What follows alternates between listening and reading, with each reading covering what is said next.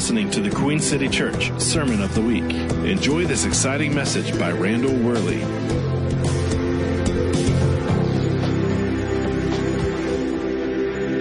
Good morning. Great to be here. Uh, thanks for leaving the light on and not changing the locks. I, I really did enjoy the worship, but I have to say that lead guitar player was exceptional. Exceptional. It really was. That's our youngest in whom we are very well pleased. And um, he has a birthday coming up and it's making us feel older, if you know what I mean. Uh, I'll mention very quickly uh, a couple of my books that I've brought that are back there somewhere.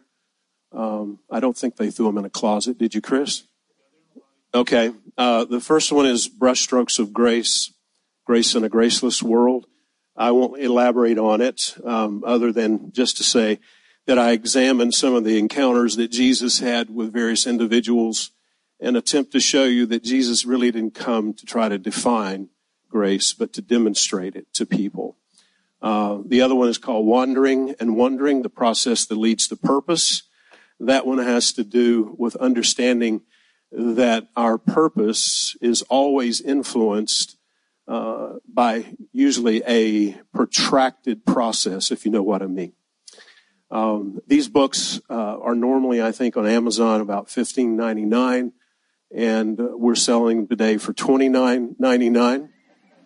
Uh, no, you can have them for eight dollars a piece. Uh, my third book, uh, called Harbinger of Hope. Uh, for those of you who don't know what I'm talking about, that's Robin's book, um, which he uh, gave me the privilege of endorsing. Um, before I get started, uh, and I think this is apropos for what I want to talk to you about, uh, there was a man who was rather slow that was essentially not the sharpest knife in the drawer. Uh, it was a part of a large family, and one of the family members decided that they were going to give him a puzzle to occupy his time. And uh, so they gave him a puzzle that had only 500 pieces to it. And a couple of days later, he managed to finish it.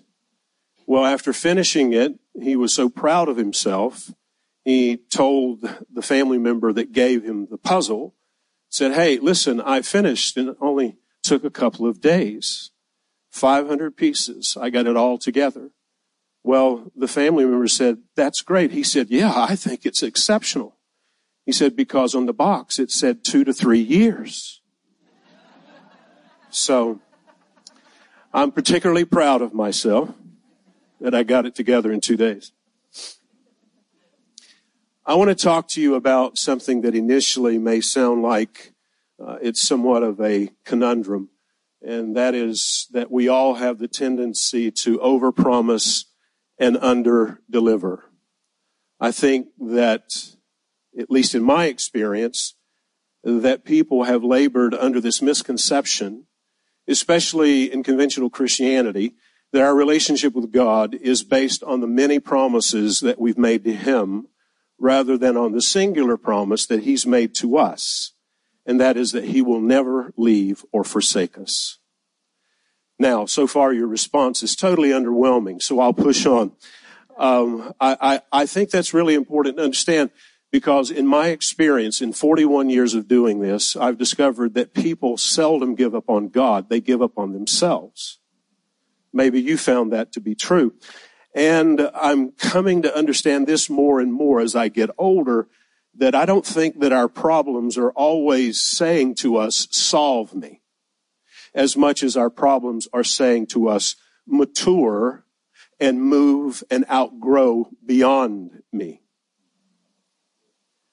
I, I think this might come as a surprise to some of you that I believe that in many ways we grow more spiritually by getting it wrong than getting it right. Now that flies in the face of legalistic thinking people. But maybe you should consider this, that some people never really learn anything because they tend to understand, it seems, everything way too soon. Thank you, Andy. You got that. I think that we've made a serious mistake as to what the community of faith is supposed to look like. Um, maybe it comes as a relief for others. You may consider this borderline blasphemous for me to suggest to you that the Bible is a very messy book. You really can't find a perfect family. The dysfunction in the scripture is pervasive. It runs from the beginning to the end that should make you feel better about whatever your situation is. I see, I think that the church as well has become so messy as well because it doesn't understand that the true essence of the church is the gathered weakness of men around the gathered power of God. Um, you know, for years, he mentioned uh, Robin mentioned that I was a pastor for 27 years. And for years, I thought it was my responsibility to police the behavior of people. Now, don't look at me in that tone of voice. Uh, I, I apologize for those of you that I see. I see a few faces that endured those years um, in my congregation. And, uh, you know, I was woefully mistaken. I essentially was trying to child proof the house. Not understanding that this is not the way it looks at all on the pages of Scripture. Um, just take a deep breath and realize the reality is obsessing over, constantly obsessing over our mistakes really takes far more energy than acknowledging them, owning them, and letting go of them. We all have a tendency, don't we? Uh, when it comes to our mistakes, because they are really, really hard to digest, uh, we have the tendency to double down and to seek for some kind of confirmation bias to prove that we are right. But I don't know of anybody that has ever choked to death while swallowing their pride. Humility really is one of those virtues that once you realize you have it, you lose it, don't you? Now, my text is in John 21, and I'm reading from the New Living Translation. Uh, I think they have it. Yeah, there it is. I'll read through it quickly because I understand that to some extent I'm on a rather short leash here. At dawn, Jesus was standing on the beach, but the disciples couldn't see who he was. He called out, fellas, have you caught any fish? No, they replied. Then he said, throw out your net on the right side of the boat and you'll get some. So they did. And they couldn't haul in the net because there were so many fish in it. Then the disciples, Jesus, then the disciple Jesus loved said to Peter, it's the Lord. And when Simon Peter heard that it was the Lord, he put on his tunic, for he had stripped himself for work. And he jumped into the water and he headed into the shore. The others stayed with the boat and pulled the load, the loaded net to the shore, for they were only about a hundred yards from shore. When they got there, they found breakfast waiting for them, fish cooking on a charcoal file, fire, and some bread. Bring some of the fish you've just caught, Jesus said. So Simon Peter went aboard and dragged the net to the shore. And there were 153 large fish, and yet the net hadn't torn. Now come, he said, and have some breakfast. And Jesus said, not, see, this is a long reading, isn't it? So, so for those of you that are behind on your Bible reading, you're getting all caught up right now. Jesus said, none of the disciple, uh, now he said, come to breakfast, Jesus said. None of the disciples dared to ask him, who are you? They knew it was the Lord. Then Jesus served them bread and fish. This was the third time that Jesus had appeared to his disciples since he had been raised from the dead. After breakfast, Jesus answered or asked Simon Peter, Simon, son of John, do you love me more than these? Yes, Lord, he replied. You know I love you.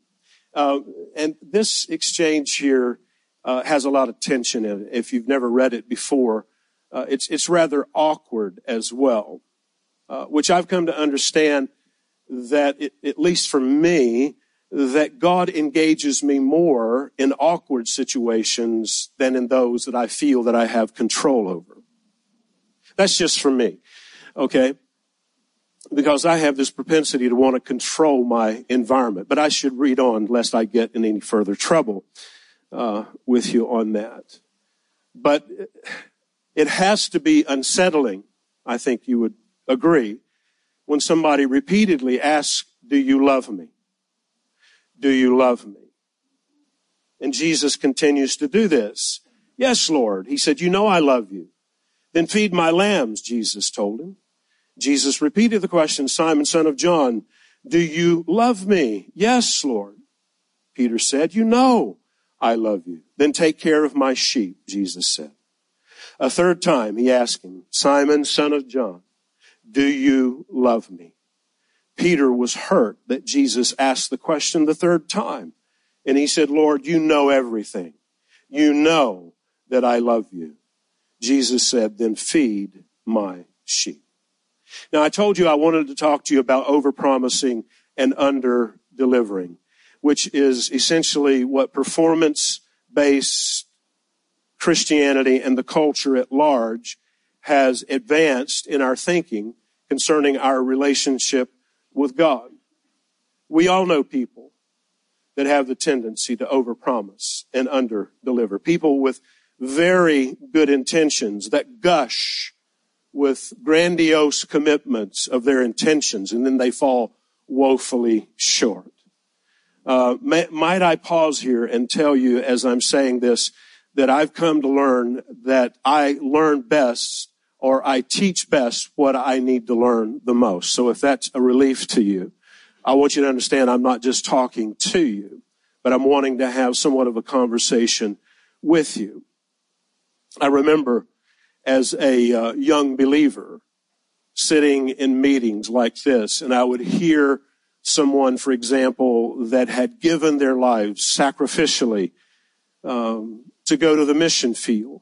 And I would sit there just paralyzed with a sense of insecurity and unworthiness, thinking, gosh, I, I, am not even sure I've ever known Jesus when I hear this. You, you know what I'm talking about?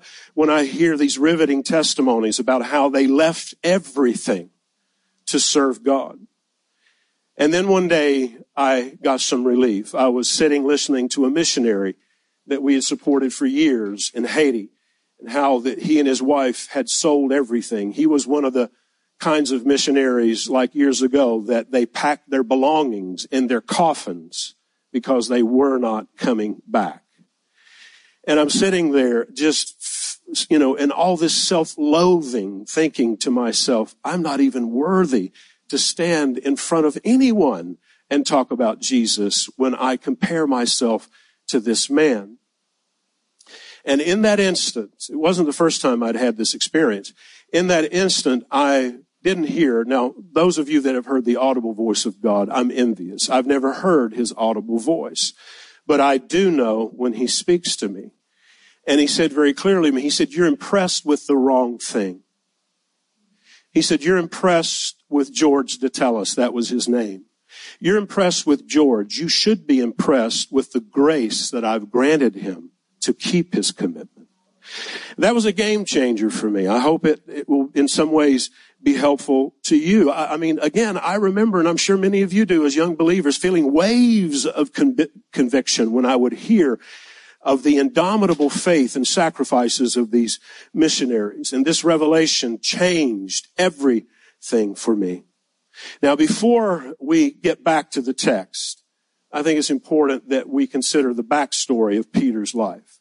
Of the 12 men that Jesus chose, uh, as a part of his entourage or his disciples. Peter was given to overpromising, wasn't he? Quite consistently. He was impulsive and unpredictable. If he wasn't, um, you know, making commitments that he couldn't uh, keep, uh, he was taking huge risk, wasn't he? I think probably he missed a good chance at being diagnosed as being bipolar. He talked a good game, but he didn't play one. With the exception to Judas, no other disciple failed more miserably than Peter. He had the tendency to be hot-headed and impetuous and cowardly. He had a foot-shaped mouth that was always speaking even when he was not being spoken to. To me, bravado had to be his middle name, always blurting things out. He could be crude and rude one moment and then revelatory the next. He is a bundle of conundrums. He's a walking, talking paradox, isn't it? That's Peter. The name that was given to him at birth was Simon, and I don't have time to explore all the implications of this, but why do you think that he is given this name, Simon? Well, his father was a fisherman. He grew up around the shores of the Sea of Galilee. And he is given this name Simon because it means shifting sand. Uh, I think that's indicative of what we see in the biblical narrative of what his character was like. You never knew what you were going to get from one day to the next with Simon. He was a shifty character. Now, I don't want you to think that I'm throwing this great apostle under the bus, so to speak, because he did do things that far eclipse his failures, his many, many failures. But I think maybe the reason why we have so much of the biblical narrative that is devoted to Peter and what he was really like is to really be an encouragement to us. That's one of the things I've always appreciated about the raw reality, the unedited scriptures that shows us, as I mentioned earlier, the dysfunction, that shows us the insecurities, that shows us even, for example, that the father of our faith, one of the most recognizable names in all the scripture, Abraham, he was one who had a propensity to lying when he got in a difficult situation. I said this recently to an audience and I, I could tell that was highly offensive. Uh, in, in many ways, Abram, the man who was the father of our faith, was a pathological liar.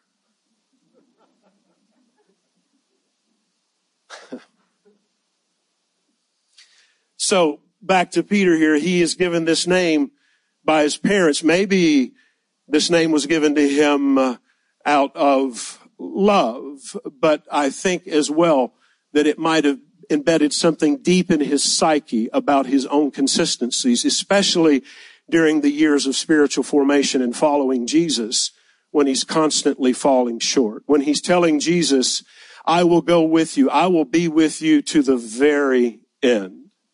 Or he is attempting to try to dissuade Jesus in fulfilling his particular mission when he goes to the cross. You know the passages when Jesus begins to talk about going to the cross. Now, you do realize, I'm not going to assume anything, but you do realize that Peter is considered to be this tri- uh, a part of this triad, this uh, the inner three, Peter, James, and John. Remember? And if you've read any of the Gospels, you know that there are several accounts when Jesus takes them into unique experiences and he leaves the others out. Are you familiar with what I'm talking about? I used to think for a long time that he kept Peter, James, and John close to him because they seemed to be at the head of the class. That he saw great promise in them. So he decided that he would keep them close to. I have come, uh, I have since come to believe that the reason why he kept these three guys so close to them, him, is because he knew their tendency to always get in trouble.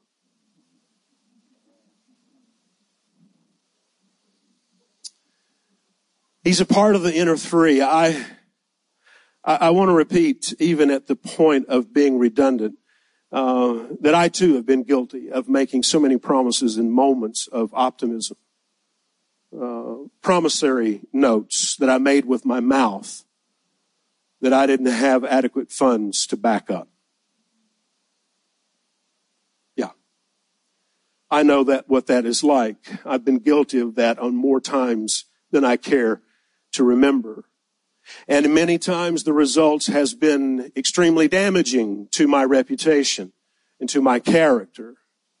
Actually, what it did was it revealed my shadow self, not my real self. What I wanted people to believe about me.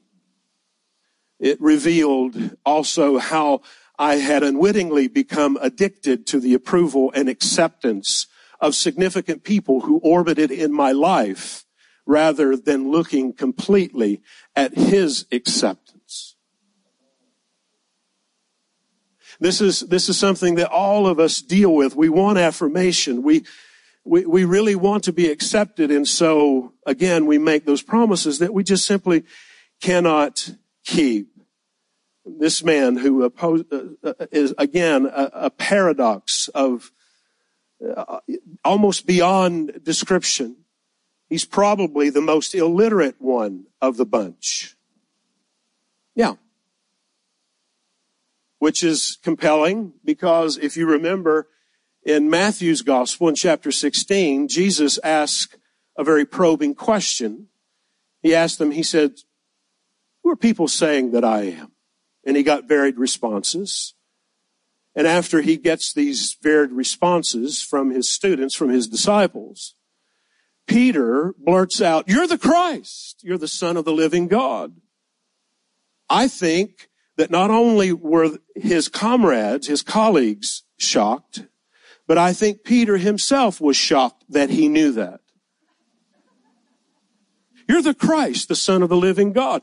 Because only verses later, he will be bipolar again. He is so certain. See, I wished I had time to talk to you about this sin of certainty that needs to be dealt with more than ever before, at least in my opinion, in the broader church culture. We have, we, we as people in ministry have labored under this notion that it's our responsibility whenever people come to hear us speak from the scriptures that they leave with more certainty than they did when they arrived. The truth is that the opposite of that is the case. Eugene Peterson, the man that's responsible for giving us the message Bible, prolific author, wrote many other books, said a long time ago, he said, our sermons suffer from a lack of ambiguity. When I read that, I held on to it because we have this tendency again to think that people should have all this takeaway, so to speak, right? You've come here and uh, you you paid your entry fee a few minutes ago, and so it's my responsibility to make sure that everything is crystal clear. No, not at all. There's something to be said about living in ambiguity and mystery because living in ambiguity and mystery requires an increase in faith. I think I've said it here before, but it fits very well at this, at this very moment. It's not the things that we don't know that give us trouble. It's the things that we're certain of that just aren't so.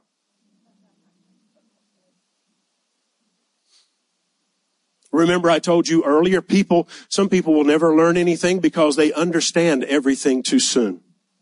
I really get nervous around people that seem to be so certain about so many things. Wow, that got a rousing response. At least you're thinking. I can feel the room heating up a little bit. So Jesus would say to him when he blurts out this in this epiphany, the identity of Jesus is, you're the Christ, the Son of the living God. He said, you're blessed because flesh and blood didn't reveal that to you, but my Father which is in heaven. It truly was an epiphany. And most of us, I don't think we realize that we don't know what we know until we really need to know it.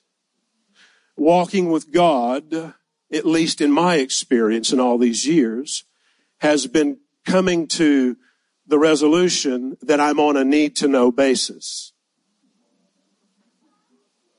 Which is tough for somebody that is wired the way I am. Because I like controlling a situation because I have this need, this obsession with expected outcomes.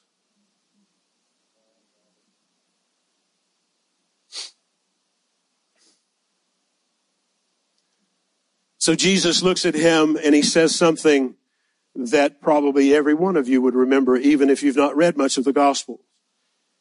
He said, upon this rock I will build my church. Now he was not just talking about Peter, was he? He was talking about something when he, and he uses the metaphor and all of the language of Jesus was metaphorical in nature and mystical in nature.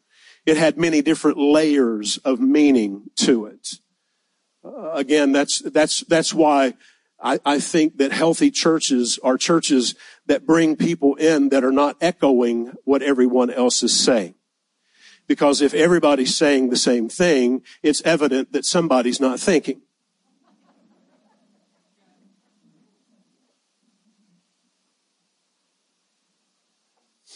Yeah, it's true. All of us are smarter than any one of us. We need consistent challenge, don't we? We need the crisis of faith. Am I talking to anybody here this morning? He said, upon this rock I will build my church and the gates of hell will not prevail against it. Now I feel the tug of explaining that any fur- even further. The context in which he said it was in close proximity to a place where they believed physically, geographically was the gates of hell. But even more than that, the gates of hell is not just a geographical location as much as it is a state of mind. He said, the gates of hell shall not prevail against it, and I will give you the keys of the kingdom. You remember that whole exchange? I'll say this and rush on in case I get stoned for it, alright? Is the gates of hell to me are not some, some cavernous place in the core of the earth as much as the gates of hell is this space between my ears. Because gates in scripture is all, always a metaphor for perception. You let things in, you let things out. You know, if we could come to terms with that, then our lives again, as I mentioned earlier, would change dramatically because we would understand that problems come into our lives not always to be solved, but so that we can outgrow them. It causes us to understand that the way we see things are not the way they are. It's just the way we see them. It's not until we change the way we see things that the things we see will eventually begin to change. See, every problem you've ever had, you've always been present, and everywhere you go, you will be there.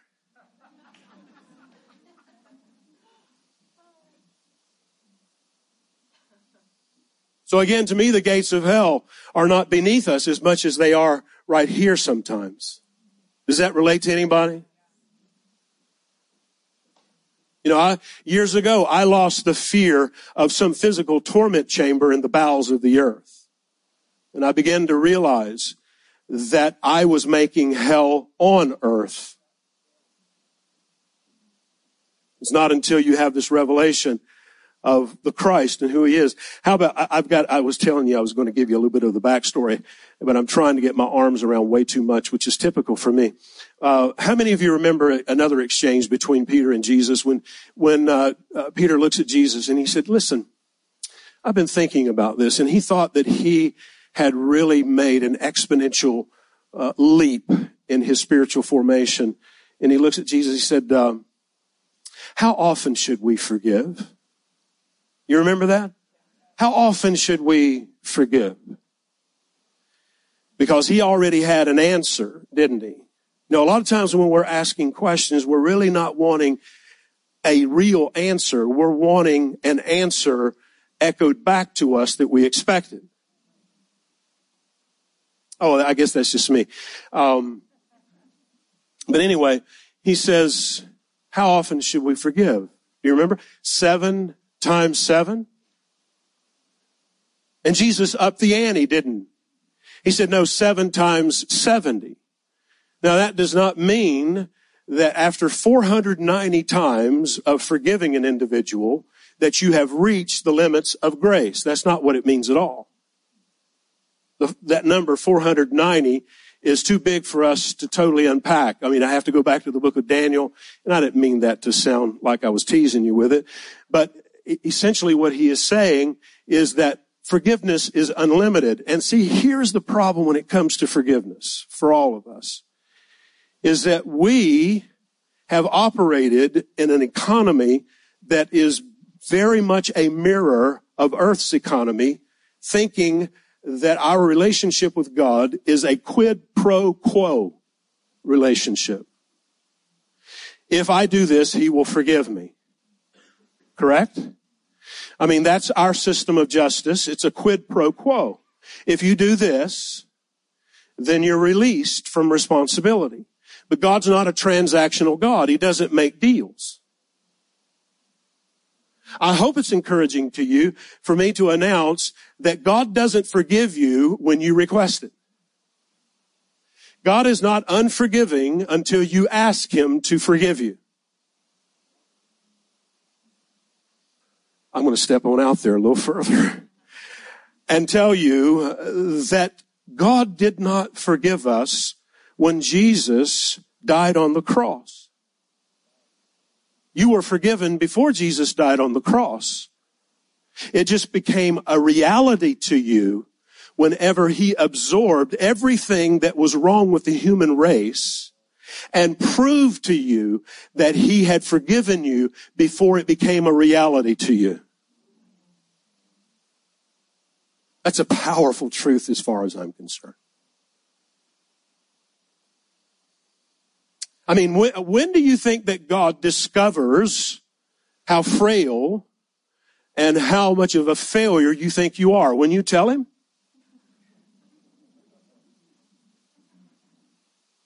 Do you think if you do something today that's egregious in nature, that in that instant, that's when he is so shocked? Oh my God. That's why I have been beating this drum for years and years and years and will continue to tell people that it is impossible for you to disappoint God. In order for you to disappoint God, you'd have to do something that he didn't already know that you were capable of doing. Forgiveness is for your sake to understand and come to the realization and a higher level of consciousness to understand that he forgave you is a, let's spell the word this way, not F-O-R, but F-O-R-E. It was already there before there was ever a need for it. see, we're, tra- we're held hostage to this erroneous idea that forgiveness really is a feeling, that starts with a feeling. And the reason why we believe that is because our feelings basically follow our thoughts. You're forgiven whether you feel like it or not. Your feelings are mercurial in nature. They're unpredictable. They're unceasingly unreliable and unpredictable. You know, I know when I talk like this to a lot of people, they almost feel as if what I'm saying is total heresy, that it's scandalous. I'm of the opinion that if what you're hearing not, doesn't cause your mind to resist it and say that is scandalous, almost blasphemous in nature, I'm of the opinion that I'm not really teaching the gospel. If it's not too good to be true, maybe it's not the gospel. That's why Jesus is always accused of being a heretic or a blasphemer. I'm in good company.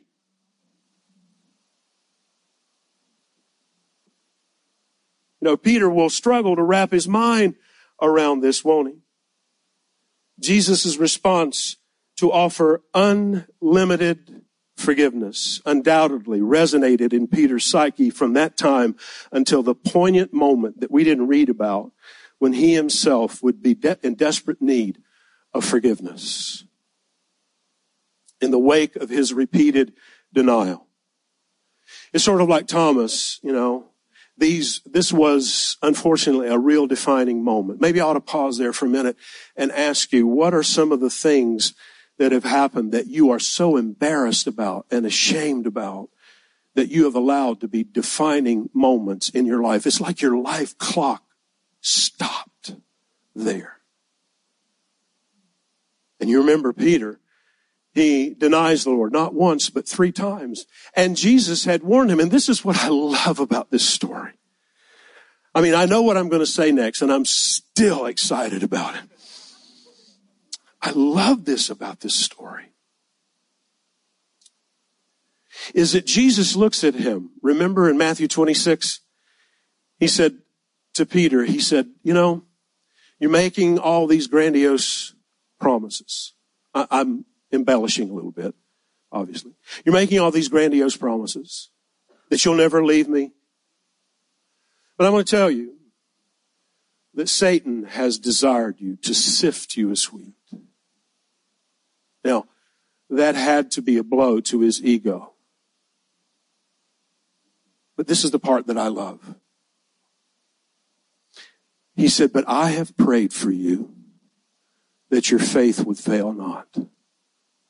You see, the thing that is so powerful about that it has never been about my faith in God, but it's been about His faith in me.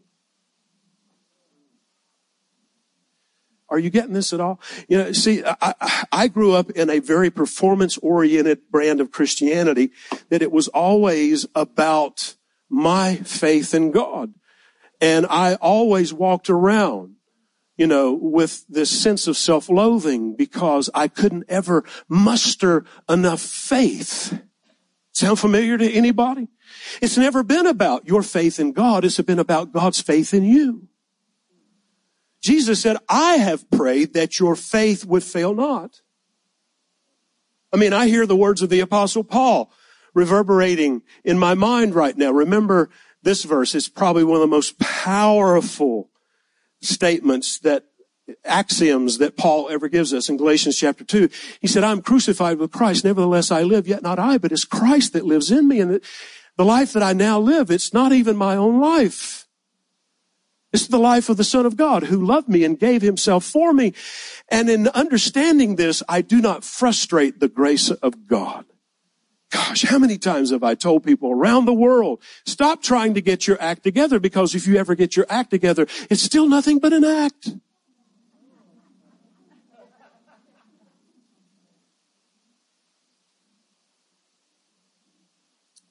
Hmm. You think it was possible, though, that every time that Peter heard a rooster crowing? I mean, this is the first century alarm clock of an ancient world. I, mean, I've traveled the third world countries all over this planet, and I know what it's like at 4:30, 5 o'clock in the morning to hear a rooster crowing. Did Jesus tell him that the signal will be because each time he denied him, he heard the unmistakable crowing of a rooster. Did he tell him that to rub it in, to rub his face in it? Hey, listen. I want to tell you how God punishes you. If you don't take anything else away that I've said this morning, let me tell you how God punishes you? Maybe not the way you've always thought. God punishes you by loving you more. I, I, I know that, that that does not compute for most people. Because we have this misconception of a punitive, vindictive, quid pro quo relationship with God.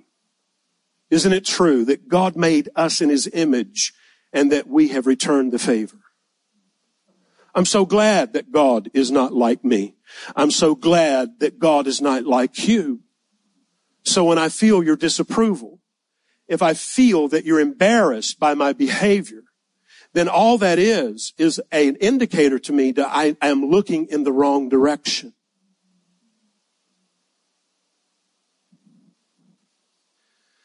He had to play over and over in his mind,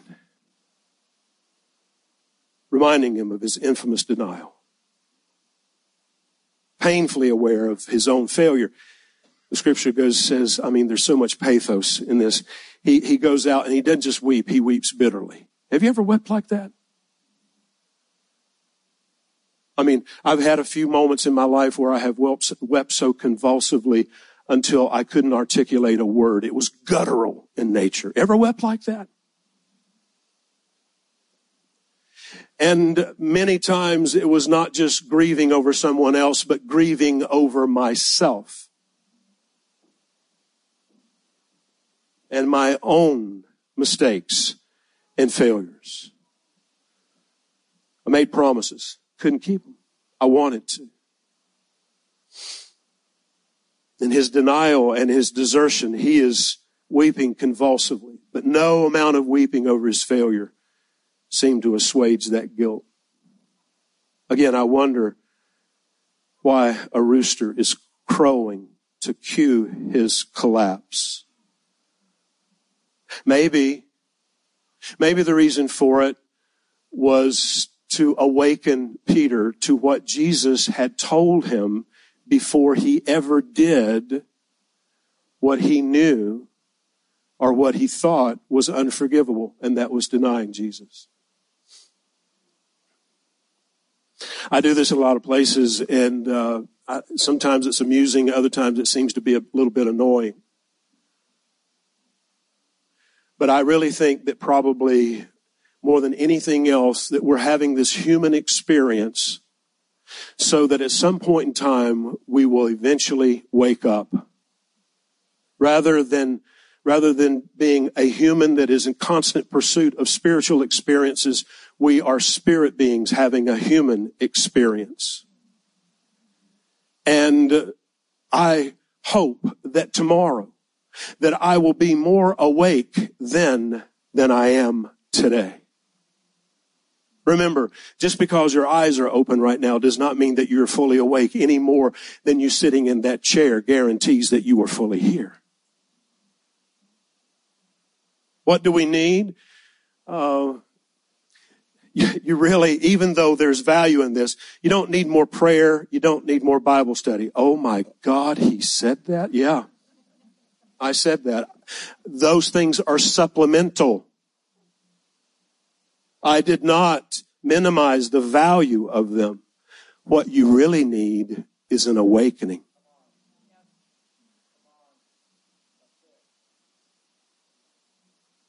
That's what we all need in this awakening, which will make your time in prayer and your time in the scripture far more fruitful than it was before. Because the truth is exposure to more information never guarantees transformation. I mean, we live in the information age and it certainly has not created or produced proportionate transformation, has it? Hmm. I'm trying to find a place to land. You're encouraged by that comment, aren't you? This may seem a little bit random, uh, but it's always amused me. I've always found it interesting that when people uh, are embarrassed by their own behavior, they experience an involuntary response that we call blushing. Now, my brothers and sisters of color, they can conceal it more. But somebody like me, and most of you in here, it's not so easy to conceal. Why is it that when we're embarrassed by ourselves and of ourselves, that the blood, the capillaries release a flow of blood to the surface and we turn red? You ever wondered about that? Why do you turn red? It's like your heart starts pounding even harder and blood rushes to the surface and you can't hide that you're embarrassed or you're feeling a sense of shame. It's almost like the body involuntarily is trying to cover itself. You know, that's, I believe that's the reason why John said that love, or Peter would say, that love covers a multitude of sin. It, do you think it's possible that we can actually get to the place if we have this kind of insight to the grace of God, the magnitude, the scope, the unlimited, immeasurable scope of God's grace that we get to the place that we're immune to humiliation and embarrassment? I vote for that. I mean, whether you do or not, I, I've had, I've had my share of uh, embarrassing moments. Let me share a couple of stories here for levity's sake, because I'm running out of time. Um, several years ago, and I will not divulge the identity of which one of our sons it was. I'll narrow it down. He's not in the room.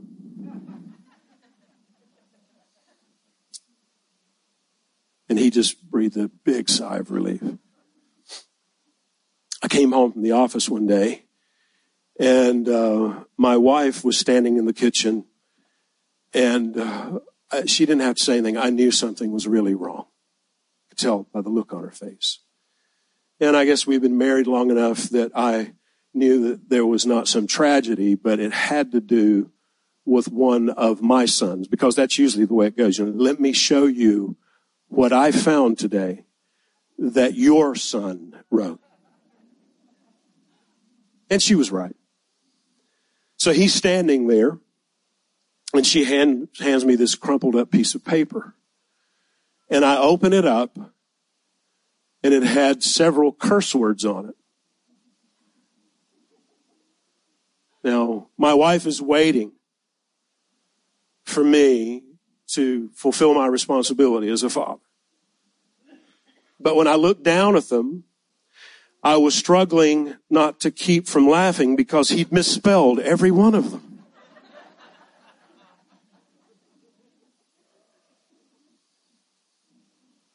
I don't think that she had read it closely enough to realize that he'd misspelled every one of the curse words. I looked at him and I said, why did you do this? And he was, you know, just sobbing. He said, because I knew you wouldn't let me say them, so I wrote them down.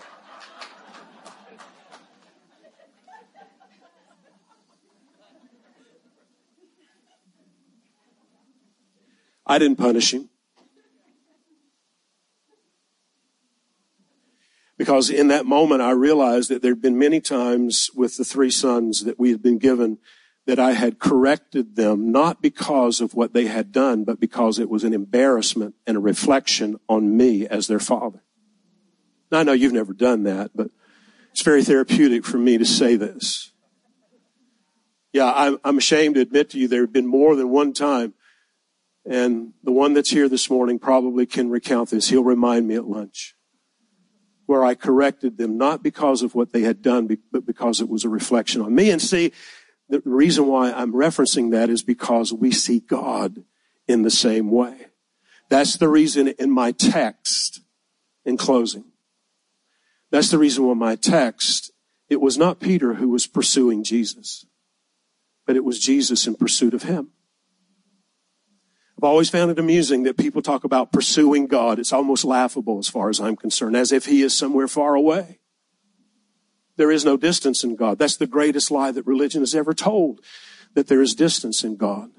The problem is your awareness. The problem is the rooster hasn't crowed enough to wake you up to the reality that he is in constant pursuit of you. He is obsessed with you and me. Yes, I said that. He, God has an obsession. An absolute obsession. What is man that thou art mindful of him, the psalmist David would say. Oh, you should be encouraged by this, that he never ceases to think about you, not what you did wrong, because he cannot relate to you on that basis because that is your false self and not your true self. That's why he forever is punishing you with more love. That's why he is still pursuing you. That's the reason why Jesus is asking Peter again and again, do you love me? Go ahead and stand. Go ahead and stand. Do you love me? Do you love me? Do you love me? Do you love me? Oh. Like Peter, very few of us always surrender as quickly as we should. But when we do, we realize that God is not trying to do something to us, but He's trying to do it through us. Oh, religion has taught us to be fearful of the judgment of God. The truth is, I want His judgment because His judgment is full of mercy. His judgment is not punitive in nature. It's always restorative. Always restorative. And I know I'll get reprimanded in a lot of places. That's just, that is just really sloppy grace. Well, I want to tell you, I got a license several years ago when I was writing this book, Brushstrokes of Grace. I was typing away and I backed off my computer and I thought to myself, I'm exaggerating. I'm getting too far off the reservation here. I'm exaggerating the grace of God. And in that moment, I heard him say to me, it's impossible for you to exaggerate my grace because you don't possess a vocabulary adequate enough to explain it. If you've got a failed marriage, if you've got a family that's failing, a failed business, whatever the fail, it has so many different faces to it. I want you to just open your hands in front of you right now. Nothing magical about it. Just open your hands in front of you right now and know if you let it go, if you let it go, he let it go a long time ago. So we do that now. We thank you, Father of mercy, Father of unfathomable, immeasurable forgiveness. We thank you for being released from these promissory notes that we made with our mouth that we didn't have the funds to back up. And we thank you that you release and cancel all debt. It's done because you said it is finished. And we thank you for that in Jesus' name. Amen. Thank you very much.